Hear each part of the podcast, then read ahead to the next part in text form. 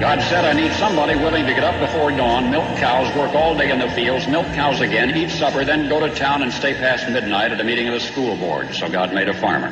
My administration will be focused on three very important words: jobs, jobs, jobs. Policeman must be a minister, a social worker, a diplomat, a tough guy, and a gentleman. And of course he'll have to be a genius, because he'll have to feed a family on a policeman's salary. From this day forward, it's going to be only America first. America first. We, the citizens of America, are now joined in a great national effort to rebuild our country and restore its promise for all of our people. Because today, we are not merely transferring power from one administration to another, or from one party to another, but we are transferring power from Washington, D C, and giving it back to you, the people. Hold on to your seats. Buckle up for safety. You are now entering another dimension with The Scott Adams Show.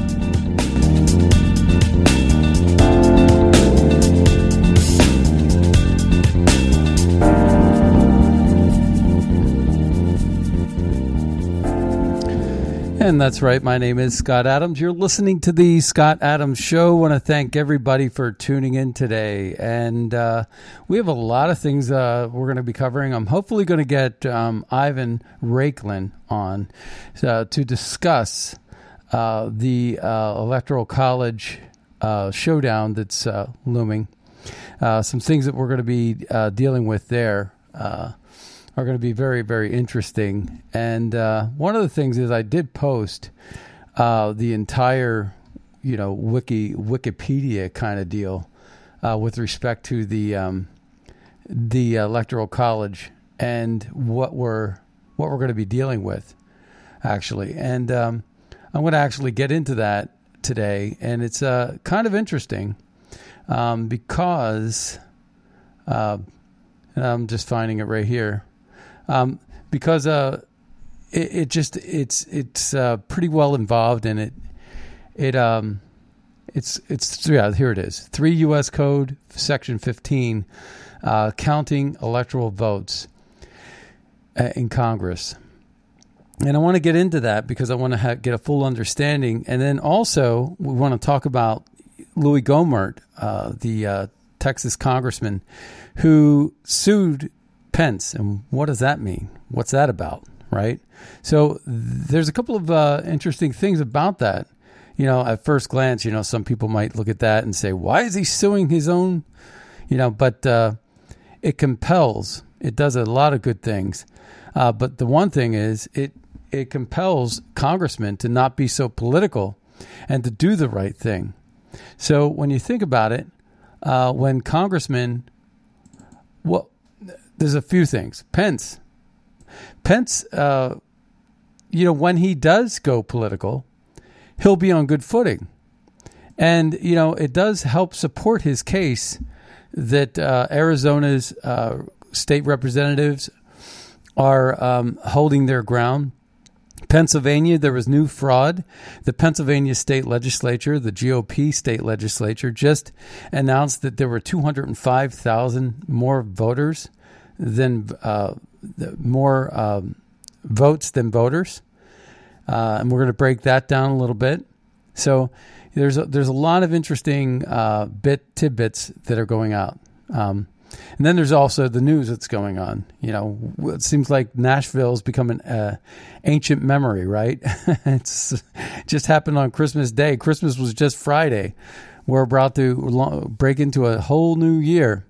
I remember four years ago, Uh, it was Lindsey Graham and John McCain and uh, Amy Klobuchar and uh, Marie Yovanovitch were all sitting there partying it up with Poroshenko and his military. You wonder why that, what was that, what was going on there? And I wonder where Lindsey Graham is this year. Is he going to Ukraine again on the uh, transition, uh, the Biden, you know, the, the so-called Biden transition? Biden's not even president-elect, and yet he's complaining about not getting his briefings from the uh, upper echelons of the Pentagon, but that's because he can't be trusted. He's been in bed with China, the number one foe, the number one adversary to the United States. Why in the world will we share information with uh, someone who's sleeping with the enemy? And literally, I mean, in Eric Swalwell's case, literally. And a lot of people are talking about declassifying Eric Swalwell. Eric Swalwell, just to declassify it. Let's show it all. What would they have done? You know, they were leaking classified information left and right. So let's see what Adam Schiff will do. You know, uh, Paul Preston was telling me that he uh, read a report that said there was an Adam Schiff uh, whose uh, residence was in uh, Potomac, Maryland, uh, that... Uh, in L A, uh, the court docs suggested that there was a guy named Adam Schiff that was arrested. So there's that. Um, also, we have family member. Uh, we have a fa- Leonora has a niece, and that niece is uh, in Croatia. And so Croatia had just had an earthquake. So I just wanted to um, say, you know, send our prayers out to uh, them. They're okay. But uh, in any case, getting back to business, what are we up against? So I want to talk about this Louie Gohmert deal and this lawsuit and why I think it's actually pretty good. You got senators like Toomey, right? Toomey is political, right? They look at things and they're like, ah, we don't want to ruffle any feathers. We want to stick to our parliamentary procedures. The government, this show must go on. And, um, And uh, K Street must, has got to be happy, and the lobbyists are going to be happy. And uh, and we're going to talk also about the N D A A and the um, stimulus package as well. We got some audio clips related to that and why it is that President Trump is holding out for a better deal. So a lot of people think that President Trump sort of folded, but he, he really didn't. And so we're going to get to... get to that as well. There's so much to talk about, and it's coming in from all angles, right? And it's it's a it's a bit of a challenge to keep it all so organized, but we're going to do our best. So also uh the, oh one other one other thing before we move on to Gohmert. The Supreme Court requires lower courts to exclude illegal aliens from census count. That's a big win for the patriots in America. That's a big win right there. All right, so G O P lawmakers file a lawsuit against V P Pence in challenge to election results. Led by Texas Representative Louie Gohmert, is he's leading the charge in the legal effort he hopes will prove fruitful on January sixth. So on Sunday, a lawsuit was filed against Vice President Mike Pence by G O P Louie Gohmert. And the lawsuit is about the very specific role that the vice president plays on January sixth when Congress meets to count the Electoral College votes, as is expected. Uh, it's to, and they're expecting it to certify, you know, the people in Congress and the people in the mainstream media. They're expecting to certify Joe Biden as the winner of the election. And even if even if they end up doing that, even if that were to happen, which I'm thinking it's not going to happen, especially in light of the new information that we got about Pennsylvania and some new information that's coming out about Georgia and some new information about Arizona. And again, I think those three states right there, you know, those three states, Pennsylvania, Georgia, and Arizona, are also important. Because if you look at Biden's three oh six, Uh, and you take sixteen away from uh, Georgia, and now he's now two ninety, right? And then you take twenty away from Pennsylvania. Now he's two seventy. You still need two seventy to win. He's got two seventy. But then you throw in Arizona or Nevada, and you now have a contested situation that goes to the delegations. So when they go about their business and they talk about the certification, certified electors, and President, Vice President Pence uh, has to take a look and evaluate these things. Number one, there will be objections uh, made on the floor, and and in addition, Oh, we we have. Um, uh, I think we have uh, uh, Ivan Raiklin calling in on the uh, cell phone, but what we want him to do is call in on the call-in line. So let's see. Is this Ivan Ra- Raiklin? Good morning, Mister Scott Adams. All right. Hey, uh, could we ask you to call the two one five, eight six seven, eight two five five number? Yeah, it's in my text, so let me do that right now. Yep. Yeah, okay, sure, great. And uh, we're going to be talking about this very, very thing and about the procedures uh, that we are going to be uh, playing around with. So this is Ivan. We had him on last week, and he's making the rounds, and he's doing some really great work.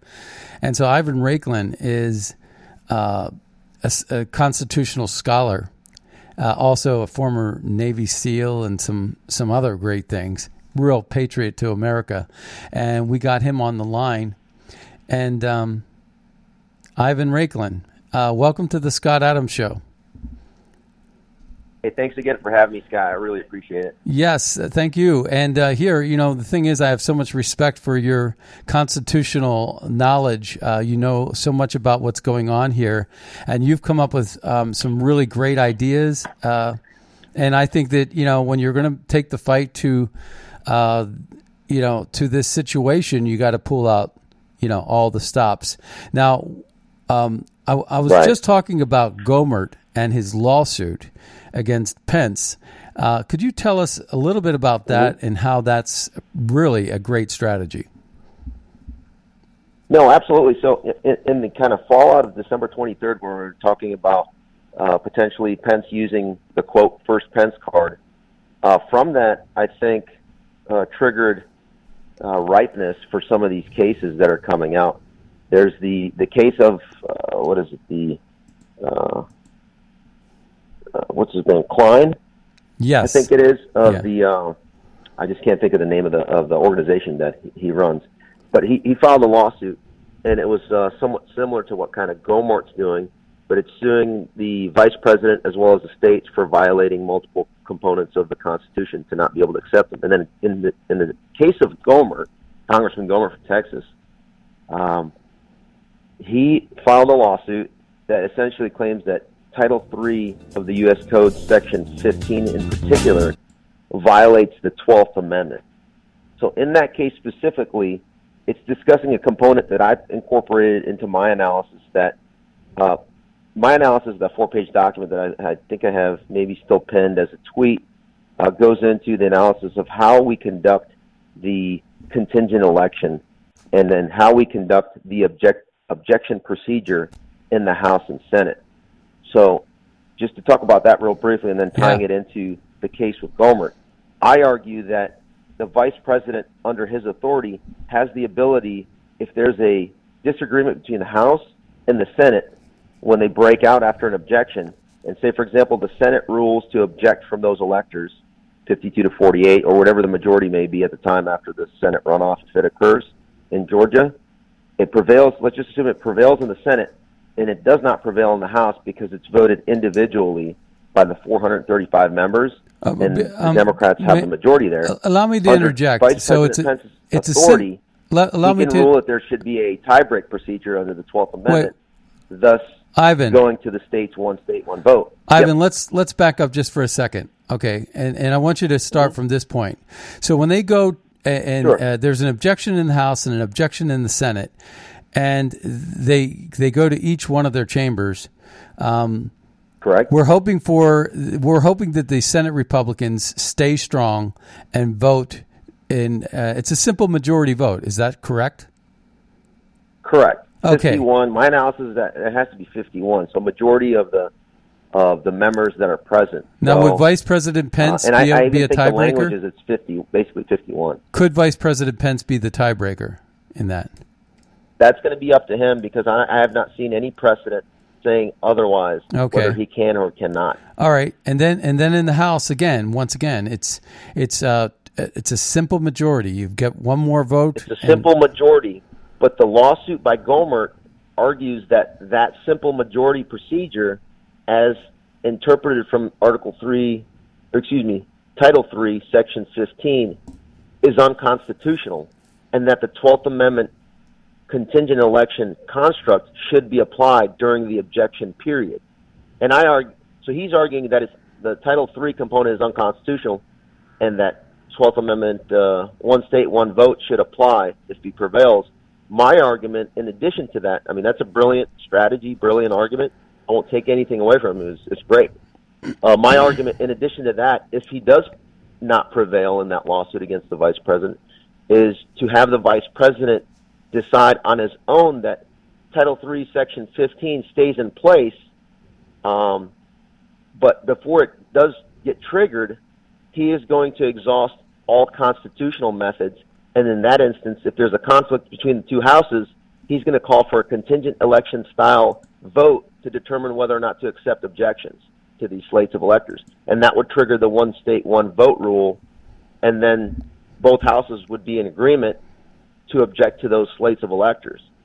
And then if they not, if, if for some reason the state delegations rule to accept for some reason, and then the Senate uh, uh, declines uh, those slates of electors, and there's still conflict after the one state, one vote tie-break vote, if you will, then I argue that he can go ahead and revert back to Title three, Section fifteen, which talks about how he would have to accept the governor's certification of the votes, of the electoral votes. And currently, as it stands, those six states are, are for Biden.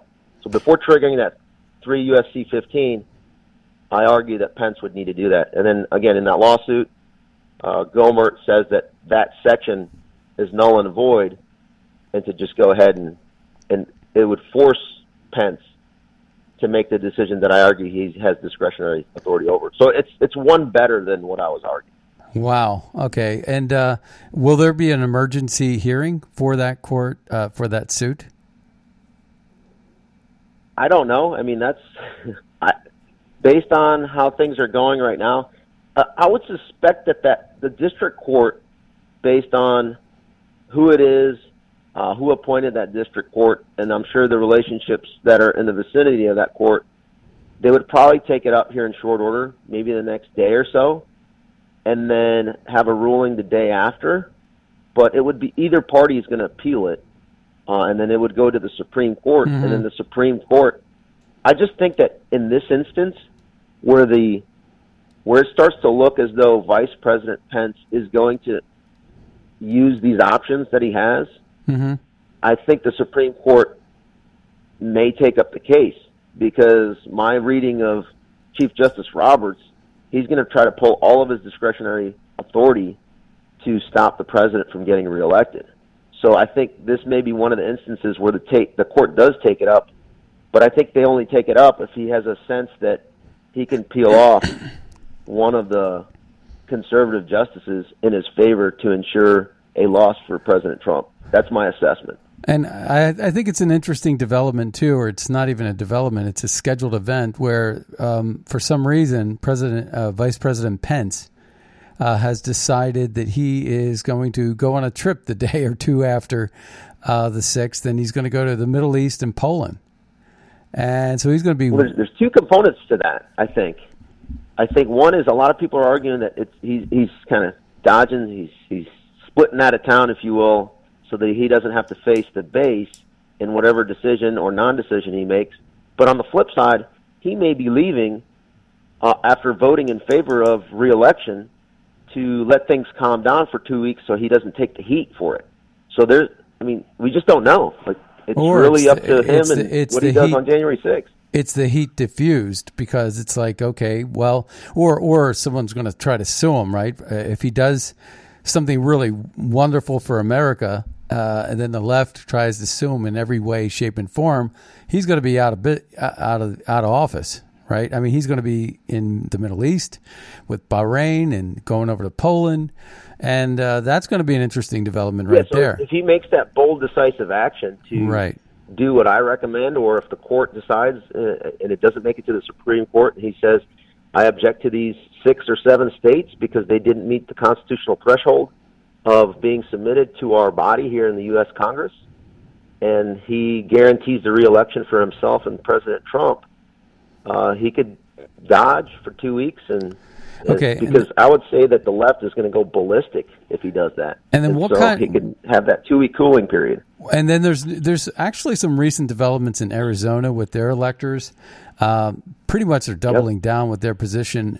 Uh, and then and then you have um, some new developments in Georgia. To new evidence. Now, Kelly Ward also joined in that case with Louie Gohmert. That's right. I, I'm not sure if you saw no, that. No, that's yep. exactly she's right. The chair, she's the chairwoman or chair of the Arizona G O P for those that.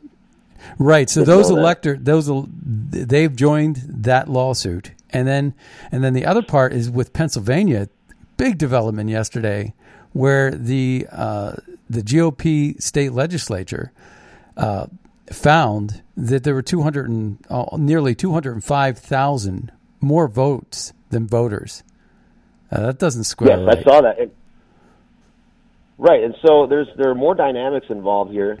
The other component. Are you familiar with the name Bobby Piton or Piton? Oh yeah, the the, His uh, the math the Bobby math Piton whiz. three, and he yeah he's he's doing further analysis that I think the number is closer to eight hundred thousand of phantom voters that he's been able to identify through database analysis, and it, it's pretty compelling. Can you explain uh, that a little also bit? Doing because a dive into Georgia. I was talking about that yesterday as well, and uh, I, I, you know, if you can help explain that, uh, it's it's something about a certain like the same name, or uh, how did that break down? Do, do you recall? Right, he, he he understands it better than I think any of us, uh, but his tweets were a little bit confusing, so I followed up with a phone call. He basically explained it. He did an analysis of last names within the United States, and then the uh, kind of like the average of what types of last names occur and how many occur, and then he divided it out by state. And then using those averages, you would think that a certain number of last names would occur by a certain population, and it didn't occur in uh, what is it in Pennsylvania. So there was this again. This is not a certainty. It's a, st- a statistical, a high on probability that there are much fewer last names that are listed in, in Pennsylvania than in the average aggregate in the entire United States. And as he dug further, he's identifying even more anomalous activity, which puts him at a, I would, he's assessing with almost certainty that there was some sort of coordinated effort within these states, because he's looked at California, Pennsylvania, and Georgia, Uh, using the same analytic technique to determine that the, the, basically the numbers show that it was coordinated because of the, uh, I guess, congruence of the analysis. It, I'm not probably explaining it, explaining it well mm-hmm. because I don't know it as well as he does, but that's kind of what I understood. It's statistical anomalies based on last names. And, uh, you know, do you think that the Supreme Court is going to weigh in on any of these cases, particularly the one uh, where we say, you know, it's it's really unconstitutional uh, to actually be counting votes uh, or, or that came in after the election day, uh, because by the Constitution, election day, if it was scheduled for November third, uh, then it's got to end at midnight on November third. Anything after that that comes in, too late. Yeah, I mean, there, there's multiple layers and components. I mean, if you have any sort of fraud, technically, under a previous case law in the eighteen, late eighteen hundreds, I believe, you know, fraud vitiates everything. There's that component. There's a November third electoral piece. So all of these things have not been taken up and, and addressed by the Supreme Court. And in my estimation, I would say that they probably will not take up anything before the sixth. Um, and they're going to wait until what the results are on the sixth. And then the lawsuits right. are going to fly after that. Now, now just to that, remind everyone of yeah. Ulysses Grant, I believe, was one hundred fifteen days. Uh, it took him to win the presidency because of lawsuits and similar cases of fraud. So uh, buckle in. I mean, January sixth is, is one date. January twentieth is technically another date in the Constitution under the twentieth amendment. Uh, but again, when, when lawsuits are flying and, and people are in disagreement, It so, could be so, a, a so, three, four-month period. Um, maybe you could explain a little bit precedent. about uh, Ulysses Grant. Okay, so you said that was one hundred fifteen days? I believe it was one hundred fifteen days. There was, uh, it was floated around again yesterday. I saw it a few weeks back, uh, a couple months ago. I think the article was published, and Newt Gingrich retweeted that uh, yesterday at some point, uh, putting it out there, and it kind of you know made its rounds on Twitter again. Well, and then I've read clearly, uh, you know, if th- one team, you know, say Team Biden, uh, committed out and out fraud, even if it's just one state, uh, at that moment, uh, they're disqualified as the winner. Now, after the yeah, that, that is one argument based on the fraud piece. Well, oh, one thing I will say is my advice to Vice President Pence with this lawsuit with Louie Gohmert, going back to that, is he could take the stance of uh, responding to that lawsuit and say, you know what, uh, Plaintiff Gohmert and Kelly Ward, I agree one hundred percent with your analysis. So then the court, what is the court going to do if both parties agree? Similar to how what happened uh, with, I mean, it was, it was a oh, criminal wow. thing, but this is a civil civil. Remember with General Flynn and. and the Department of Justice, they both decided to drop the case. The judge decided not to allow it to be dropped. Well, it is and illegal. What happens in a civil matter? It is a legal situation where it's like, do both sides stipulate? Yes, I stipulate. Okay, then it's agreed upon. Right, and there's no controversy. So then everybody agrees that the vice president, or everybody agrees that Title three, Section fifteen is violates the twelfth Amendment. Right, and so the only and way so you could you really stipulate... Yeah, yeah. No, the only way you Sorry, could really ahead. stipulate, the only way you could really stipulate is when there's a contest. So, like, if you have a legal contest, then, you know, because you could stipulate, you and I could stipulate right now, right? And that's not legally mm-hmm. binding. But if we have a legal case, correct, and the two legal parties get together and it's a legal case with a real legitimate affidavit and whatever else, uh, then when you stipulate, it actually becomes a legal Uh, ruling that that the other side would then need to appeal. And like you said last week when we had you on. Right, and so the, the court would enjoin Vice President Pence in that argument. And so is there time from now, eight days away to January sixth, let's just assume today they look at the case, tomorrow's the ruling, there's five or six, five, six days remaining. The district court says that, that the Title three does violate the uh, uh, twelfth Amendment. And then Vice President Pence says, well, based on that court ruling, I mu- I am bound to follow the instructions of the twelfth Amendment because the Supreme Court, it's not it's not going to yes. be Supreme Court time. Yeah, no, that, that clarifies it. I love it. It's brilliant. Yeah. Well, Ivan Raiklin, uh, how can we follow you on social media? Uh, you're just a wealth of knowledge, and you're doing some really great work these days. Uh, thank you, Scott. So, yeah, just my last name. It's spelled R A I K L I N, uh, it's pronounced Raiklin, you got it right. It's uh, just Twitter. And if I get bumped off of Twitter, you can find me based on that last name. It's a unique last name. Uh, really anywhere else, whether it's Parler or, or, or any of the other social media platforms. Great. Thank you so much. Great talking with you. Thanks, Scott. All right. See you here. Bye-bye now. Yeah, love that guy. Uh, he's just absolutely genius. And, uh, you know, it, Um, that that conversation, you know, I was I was I'm a little I was a little confused about it, and then, boom, it hit me, and uh, the light bulb sort of went off my head, and I totally get it now because I was using that word stipu- I remember once in in um, uh, I had a civil case where I was in court. Someone sued me for something, and I stipulated that uh, we were in the wrong uh, uh, jurisdiction, and so stipulated. And the case was thrown out, and uh, it was a you know ridiculous case anyway. But um, in any case, uh, the, the word you know the, so stipulations are, are legally you know binding when you're in a court. Once you both stipulate to something, you've agreed, and once you agree to this, uh, it's it has you know then it's okay, fine. The the gavel goes down. Case dismissed.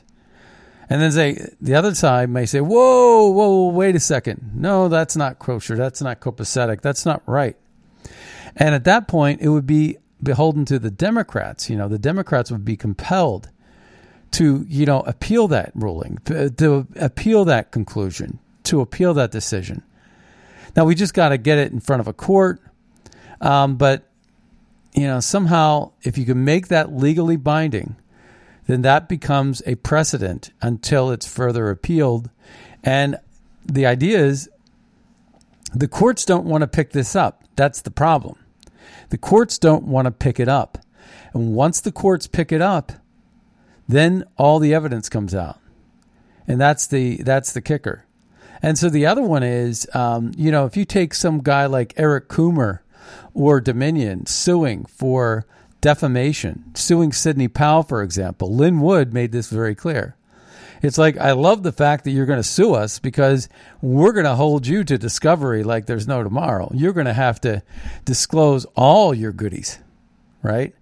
All of it. Boom. Give it to me. I want everything. So sue at your own uh, peril. You could sue me at your own peril.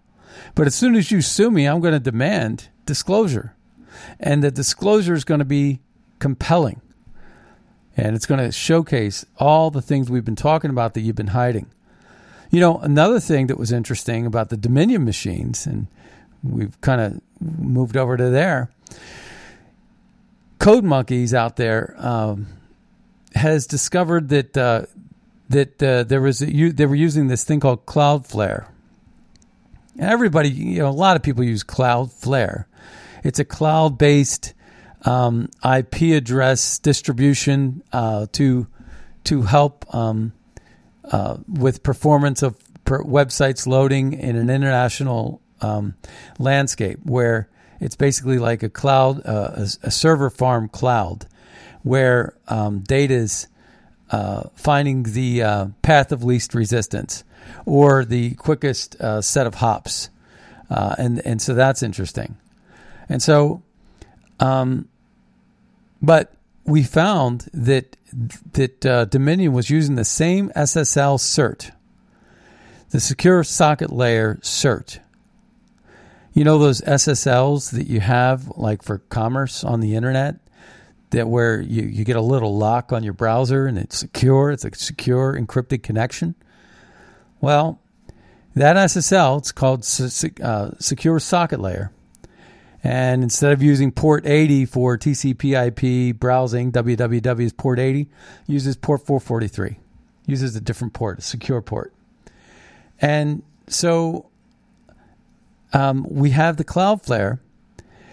And this is interesting because they're sharing in Serbia and in uh, Spain and in Ontario, they're sharing uh, just like we suspected. Just like we suspected, we suspected that they had a Spanish company that was doing some business in uh, Bar- I think it was Barcelona, and uh, they also traced back to Serbia. And we know that it's a Canadian-based company, Ontario, and so that's kind of interesting, you know, where we're seeing the same S S L encrypted code used in all of those countries. So they are being served up in those countries. So let's get to um, this uh, bit of business with regard to the uh, Pennsylvania, the new Pennsylvania fraud. It's quite interesting. All right, so Republican State Representative Russ Diamond, okay, Russ Diamond uncovered and reported today, uh, yesterday. that the results for president are way off in Pennsylvania. More ballots were cast than people voted by more than two hundred thousand votes. I don't know how anybody in Congress, if there's an objection and then a vote in each chamber on January sixth, I don't know how anybody could look at this data and refute it. And I love the way this stuff is coming out last minute, because sometimes that's the way you do business in, in legal, in the legal department. You don't give your adversaries time enough to really react. But it's like, look, total ballots cast, you know, six million nine hundred sixty-two thousand six hundred seven county data. And the Shore data was close to it. It was six million seven hundred sixty thousand two hundred thirty. That's two hundred two thousand three hundred seventy-seven more ballots cast than voters who voted. And that's the key. It's not number of votes, because there's uh, some pre- uh, uh, journalists on the left that are that are saying, oh, hey, there's nine million votes uh, voters in Pennsylvania. You mean to tell me that... Um, You know, that you couldn't get seven million votes? So the idea is that it was total ballots cast versus uh, total, uh, and, and there was total ballots counted. All right, so let's go to the total votes counted in presidential race, county data. six million nine hundred thirty-one thousand and sixty. Those are the amount of votes that were counted. And there was one hundred, in that case, there was one hundred seventy thousand eight hundred thirty more ballots cast than voters who voted. So the Shure system total voters who voted on eleven three twenty twenty, Shure data, six point seven six zero million. And so that's one hundred seventy thousand uh, uh, ballots cast than voted. And not only that, but there's new reports coming out where people are are, suggest, are saying that they got, you know, twelve ballots. And there was a uh, there was a new arrest in P A where a person actually filed registered two dead people and voted, and that person's been arrested. I posted that on my social media, so that's kind of interesting too. So let's get back to Louie Gohmert and his lawsuit. The lawsuit argues an unconstitutional case against the eighteen eighty-seven law, but remains a long-shot attempt to change the apparent outcome of the November election. A long shot, yes, but again, anything can happen because there was so much fraud that when we see it, uh, it doesn't even matter, because even if November sixth comes and goes and somehow uh, they look at it as now uh, it's a Biden president-elect, even if that were to happen, If they, if they find that there's out and out fraud, uh, that that winner's um, that winner's disqualified, and that's the issue.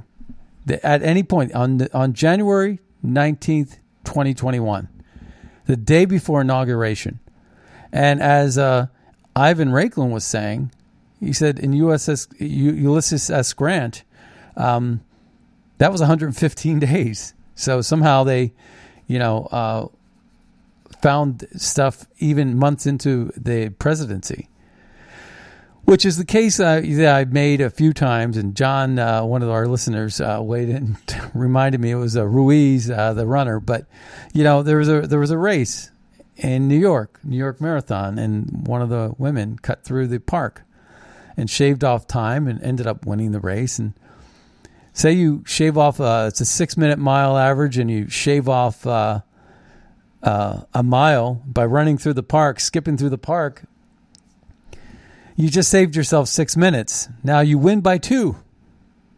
And the person um, comes in second, lost by two minutes.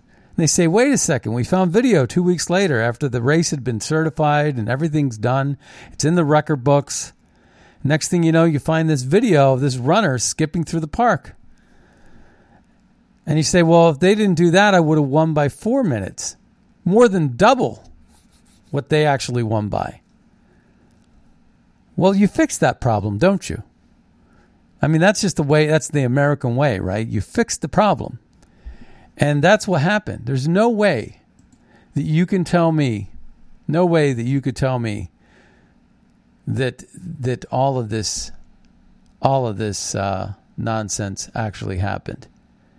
You know, um, I have uh, this image here, and they've expanded upon it, which is kind of interesting. And it goes like this. So it says Obama got sixty-nine million votes. Trump got seventy-four million votes. Obama won eight hundred seventy-three counties. Biden only won four hundred seventy-seven counties. Guess what? Trump won two thousand four hundred ninety-seven counties. You say, well, ah, that's a lot of farm counties, right?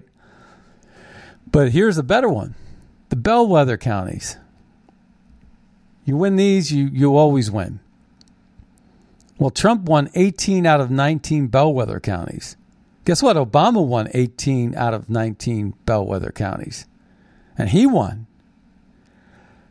But nobody's ever won an election where they only won four hundred seventy-seven counties. That's number one. And nobody has ever won an election when they only won one out of the nineteen bellwether counties. And nobody has ever won a race when they lose Florida, Ohio, and Iowa at the same time.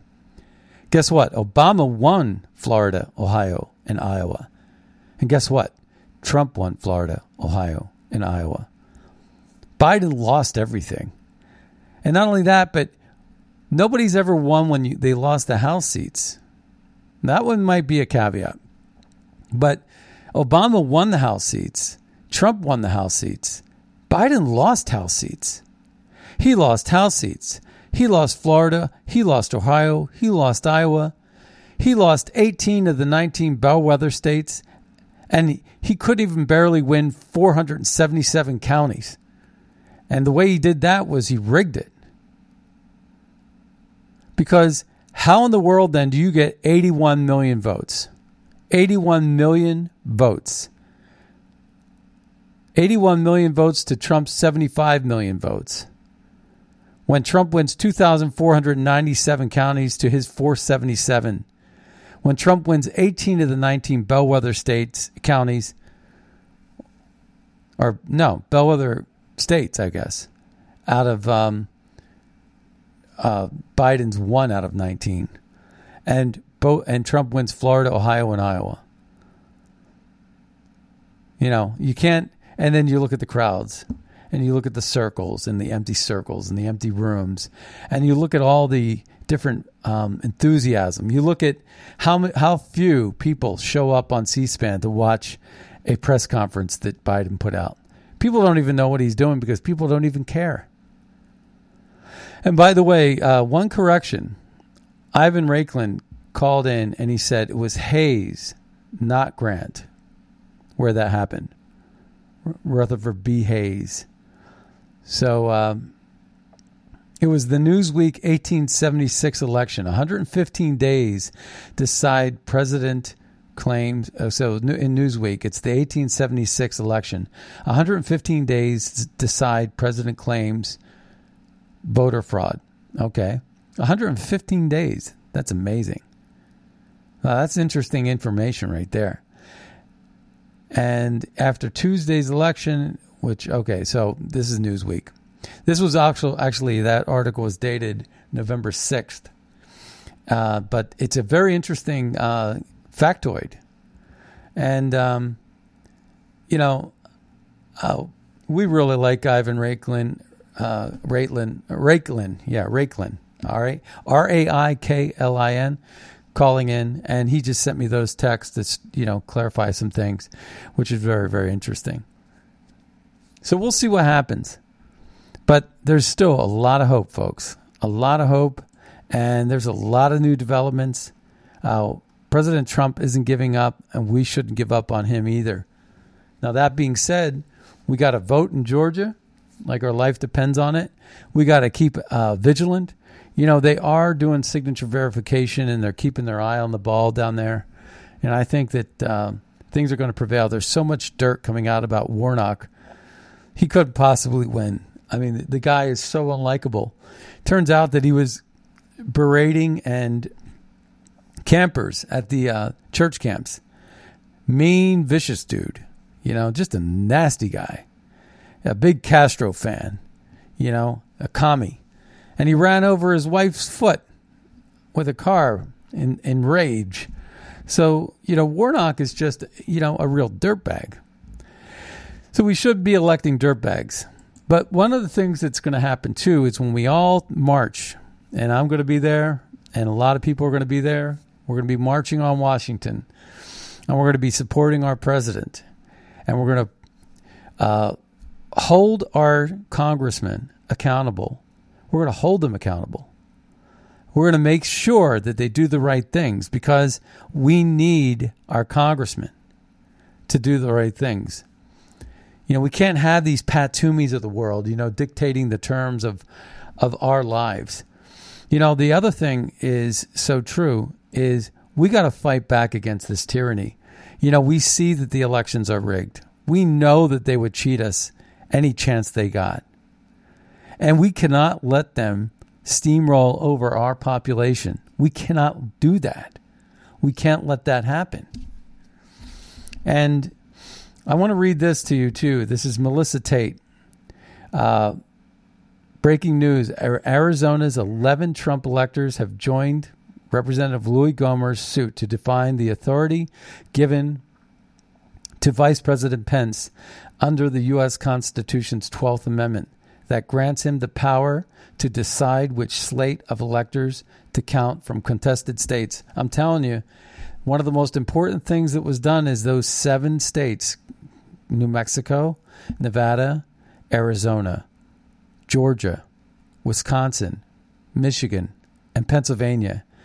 They were all states that sent dueling electors.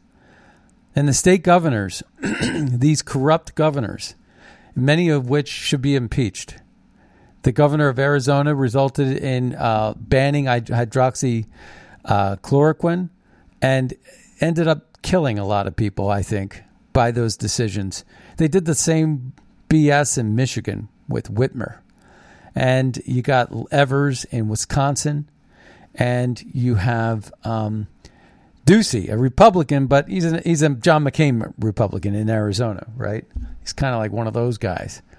A, a, a, a rhino, sort of like DeWine in Ohio, but DeWine's really not important right now because Trump won in a landslide in Ohio. So, you know, go figure that. But in Pennsylvania, you got Tom Wolf, and then you got these corrupt Chinese investors in Georgia, you know, Jo- Governor Kemp and uh, Raff- Raffensperger, you know, all these different people.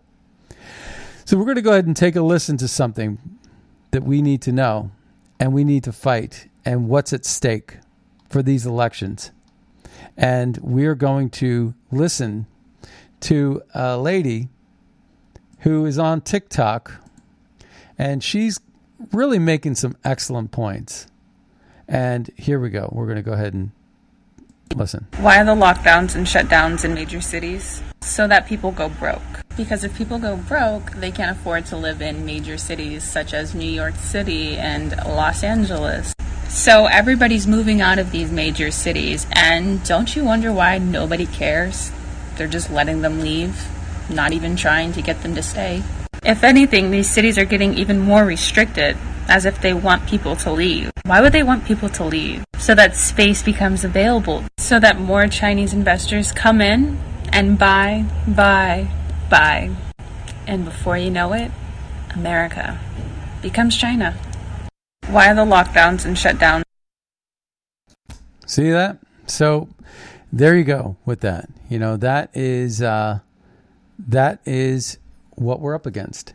We don't want these draconian lockdowns. We don't want this totalitarian, draconian style leadership. We don't want that.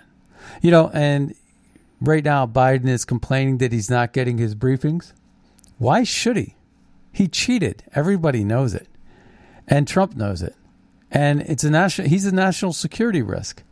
You know, with Hunter Biden uh, and all of his naked photos and, and all of these different things that we're dealing with, uh, what we have is we have some major, major problems. We have some major problems with the Bidens, the corruption. There's there's new information that's been released from Ukraine, and that's coming out. So you never know what's going to happen. This guy could get arrested before January twentieth. He could get arrested before January sixth. There's a lot of things that can happen, folks. And I don't think that Donald Trump is calling everybody to D C just to pressure uh, the congressman to do the right things, you know, but because they know that Trump has a base and a following, a followership. And I like what Matt Gaetz said. He said, it's no longer, I'm no, he said, I'm not going back to the Republican Party. This is Trump's party. And the, the new Republican Party is going to be fulfilled by the Trump agenda. But let's take a listen to Representative um, Gaetz. Now, he's talking about something. We're going to switch gears a little bit and go to the N D A A, which uh, was hijacked by the Forever War lobby and their bought and paid for allies in the United States Congress. President Trump uh, took a principled stand against this unprincipled legislation by veto- vetoing it. Let's take a listen to this. I oppose the N D A A not because I'm against our troops, but because I love them so much. America's fighting men and women are so precious that they should not have to die in some failed state, some faraway land that most Americans can't even point to on a map, so that defense contractors can extend our involvement in these wars, so that lobbyists can get rich, and so that members of Congress can get reelected. This good bill has been hijacked by the forever war lobby and their bought and paid for allies in the United States Congress. It puts barriers in the way of an administration that wants to bring our troops home and put America first. This legislation has become too swampy. It does good things to ensure that America can vanquish any foe on the battlefield, but we should only fight when that fight is just and proper. We have spent two decades trading the same villages back and forth in Afghanistan, and I believe that the administration that leads our country should work to bring those troops home. And unfortunately, this bill does exactly the opposite. From Afghanistan, from Germany, and elsewhere, I'm going to put America first, and I'm voting against this bill. I yield back. And we're going to go ahead and play Andy Biggs. Hey, Andy Biggs here from Arizona's fifth Congressional District. I'm going to tell you briefly about the uh, veto override uh, that we just voted on. It's important to understand that President Trump vetoed the National Defense Authorization Act, which is about nine hundred billion dollars of directed spending, except for it wasn't spent just on national defense. It had all kinds of policy in it, just junk. Um, we're sending money, millions of dollars, to the Afghan security forces to do what? To teach them about gender equity. Uh, this is a country that, in parts of it, it's tribal and uh, uses Sharia law. Also, we're sending millions of dollars around the world for early childhood development programs in other nations, not in our nation, which might benefit from that. We're also requiring small businesses to register with the federal government. And these are just a few of the myriad of problems for which President Trump said that he was vetoing the bill. I'm pleased to say that I am voting to uh, sustain the veto. That means I'm voting with President Trump to uh, because I think his decision was correct to veto this bill. And it's a crying shame because the most egregious portion of this is to limit the use of the, uh, the authority given to the Commander-in-Chief within the Constitution to move and deploy troops. All right. So, uh, you know, what we... Uh, this is, those are real, really good positions that they take. And these are great leaders in the Republican Party. Uh, we're coming to the end of our show today, but uh, we just want to recap. You know, we talked about January sixth. We talked about Pennsylvania, new Pennsylvania fraud. We talked about Arizona and Kelly Ward joining the lawsuit with Louie Gohmert, suing Pence to get Pence to do the right thing. And basically, uh, it's a, really a catalyst. I believe that Pence has every intention of doing the right thing. I think this is just an indicator. This is a coordinated effort. This is not an adversarial confrontation between the two. I think that this is a coordinated effort, but it's a legal strategy. Uh, where you can, uh, the folks can stipulate uh, and agree upon uh, the path forward, and uh, and then it also, I think, it compels this lawsuit compels rhinos like Toomey and, and others uh, that this could uh, have legal ramifications down the road, and that they need to not look at this as a political football or political posture, and and look at it more. Uh, from a legal perspective, should we be certifying fraudulent elections? Should we? And the answer is absolutely unequivocally no. And then the other part is uh, more evidence is coming out about Dominion voting machines. Um, Ra- uh, Code Monkey says, did you know Dominion Voting dot com shares an S S L certificate hosted on I Ps based in multiple countries, including Serbia, Canada, and the U S A. Now they're using Cloudflare, but still, it's an indicator that a lot of the data was uh, outside of the United States, which if you look at President Trump's E O from two thousand eighteen, it becomes uh, very clear that there was some foul play and some violation of law. Now, that brings us to the end of the Scott Adams Show. My name is Scott Adams, and I'll see you next time on the radio. Bye-bye now. Where I stand, the mound's getting steeper. They grab a shovel, dig a hole a little deeper, just to bury my kids right up to there.